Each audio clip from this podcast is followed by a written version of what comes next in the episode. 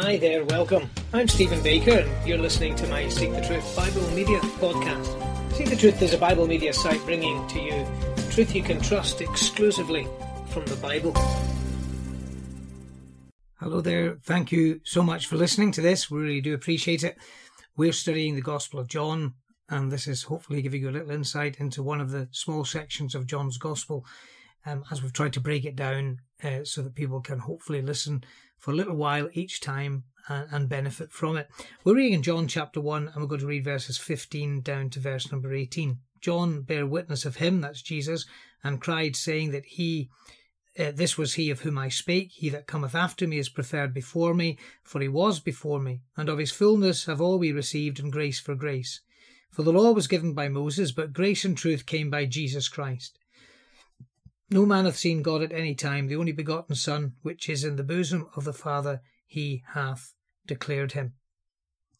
The words of John are actually quite uh, unusual. He doesn't write the way other people write. I suppose some people might call him a mystic. He describes things and uses language that is quite unique to himself. In fact, if you are interested in studying the Bible and you read Matthew, Mark, Luke, and John, you will find that John actually has got something like 93% of what he writes is original to him. So it's a very high percentage that he writes that is not found in any of the other Gospels because he is telling us that Jesus is the Son of God. Now, you might not believe that if you're not a Christian listening to this. We really appreciate you joining us, but you might not believe that Jesus is the Son of God. This book is written to demonstrate and convince people that Jesus is the Son of God. It says actually at the end of the book, these things are written that you might believe that Jesus is the Christ, the Son of God, and that believing you might have life through his name. So, in the little section I've read with you today, there's a man called John. He's not the writer of this book, by the way. Slightly confusing. He is a man who's known as John the Baptizer. He was the herald or the announcer of the coming of Jesus, the Messiah.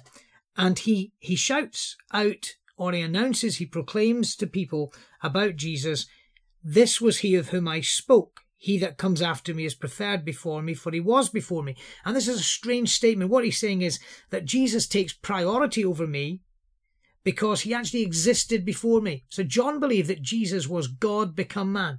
He said he was before me, but he is preferred, he has priority over me.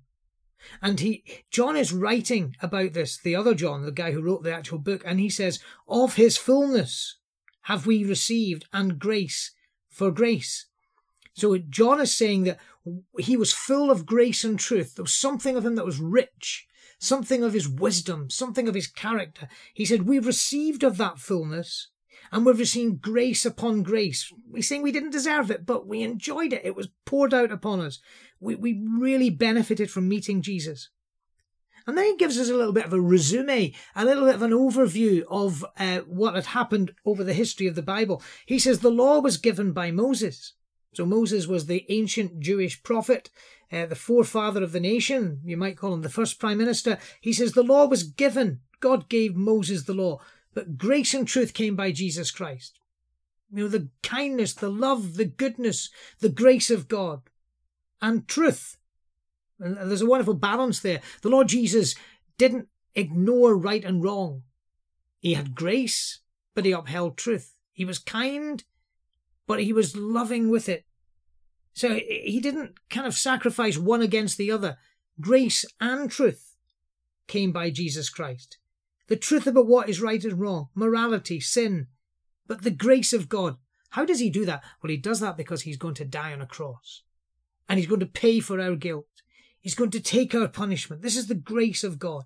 And he ends this little section by saying, You know, no one has ever seen God. No one has seen God at any time. But Jesus, the only begotten Son, which is one of the titles for Jesus, the one with a unique eternal relationship with his Father, the only begotten Son, which is in the bosom of the Father. He either means Jesus is now back in heaven when he's writing, or he means that the Lord Jesus is in the closest place of affection in the heart of his Father. Whichever one he means both are true. Jesus was back in heaven by the time this was written, and he is the one who is the closest at affection to God the Father.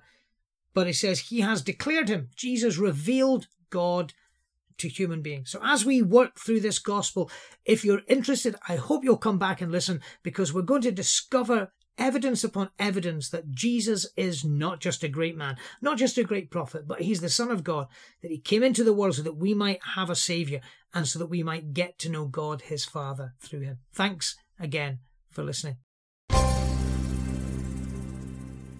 You have been listening to Stephen Baker on a Seek the Truth Bible Media podcast. More information and contact details can be found on my webpage, seekthetruth.org.uk.